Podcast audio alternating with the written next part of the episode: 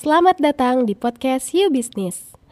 Podcast yang membantu kamu untuk terus belajar dan berbagi insight untuk mengembangkan bisnismu.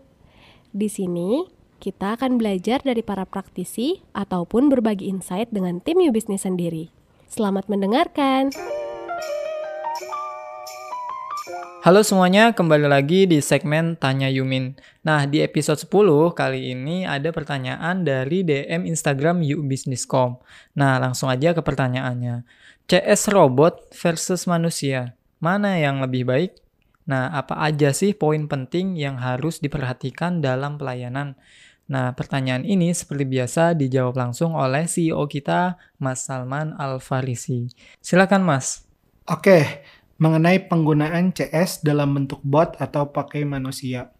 Ini tentu banyak perdebatan uh, mengenai penggunaan dua alternatif ini. Kalau ini pendapat subjektif saya sendiri sebenarnya uh, penggunaan teknologi semacam robot itu sangat pas untuk menjawab masalah skalabilitas.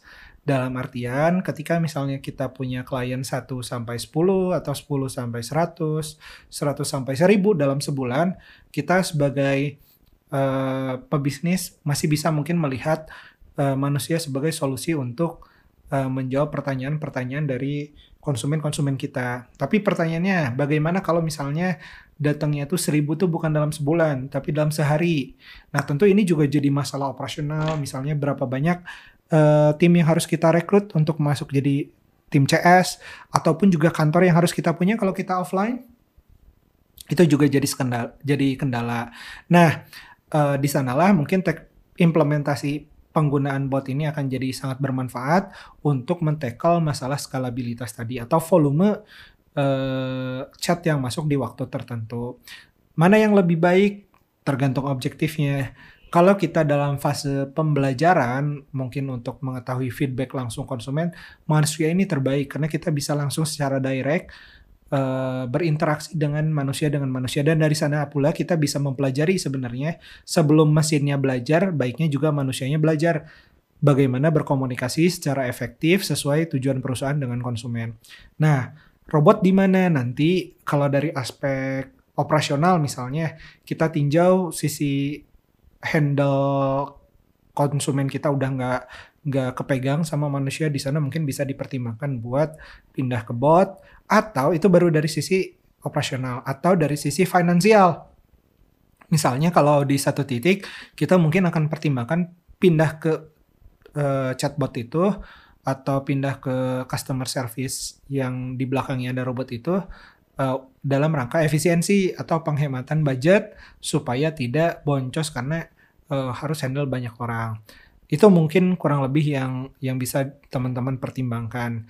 Uh, jadi key pointnya buat pembelajaran kita terbaik memakai manusia, tapi pada level tertentu atau skalabilitas kita bisa selesaikan masalah tersebut dengan robot. Bisa kebayangkan mungkin kalau teman-teman sehari handle 10.000 percakapan, nah itu udah nggak bisa pakai manusia lagi. Sebenarnya bisa, cuman udah nggak efisien.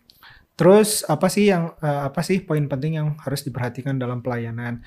Nah, sebelum implementasi yang mana yang butuh manusia, yang mana yang butuh robot pun sebenarnya kita juga sudah hidup pada uh, cara yang sama. Misal di industri perbankan deh, nggak semua orang mau ngambil duit itu datang ke bank ternyata yang ambil duit receh-receh di bawah 5 jutaan misalnya rata-ratanya cukup datang ke ATM.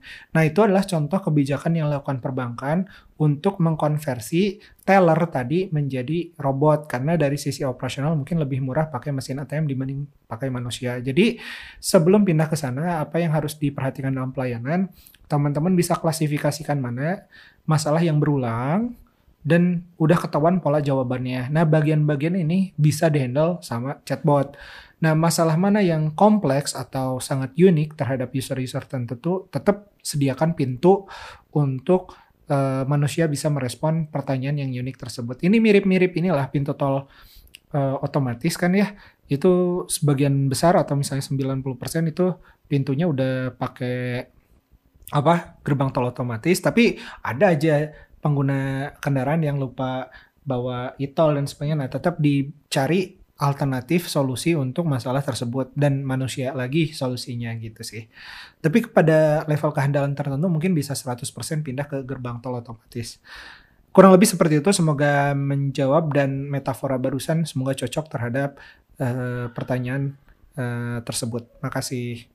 Nah, itu tadi jawaban dari Mas Salman. Semoga menjawab ya. Nah, kalau teman-teman punya pertanyaan, boleh langsung DM aja ke Instagram yukbisniscom. Makasih semuanya. Terima kasih sudah mendengarkan podcast ini. Jika kamu merasa podcast ini bermanfaat, jangan lupa bagikan ke teman-teman kamu ya, supaya mereka juga dapat manfaat yang sama. Jangan lupa juga untuk mengikuti kami di Instagram at yourbusinesscom karena di sana, kami juga akan berbagi banyak insight seputar bisnis lainnya. Sampai bertemu di episode selanjutnya.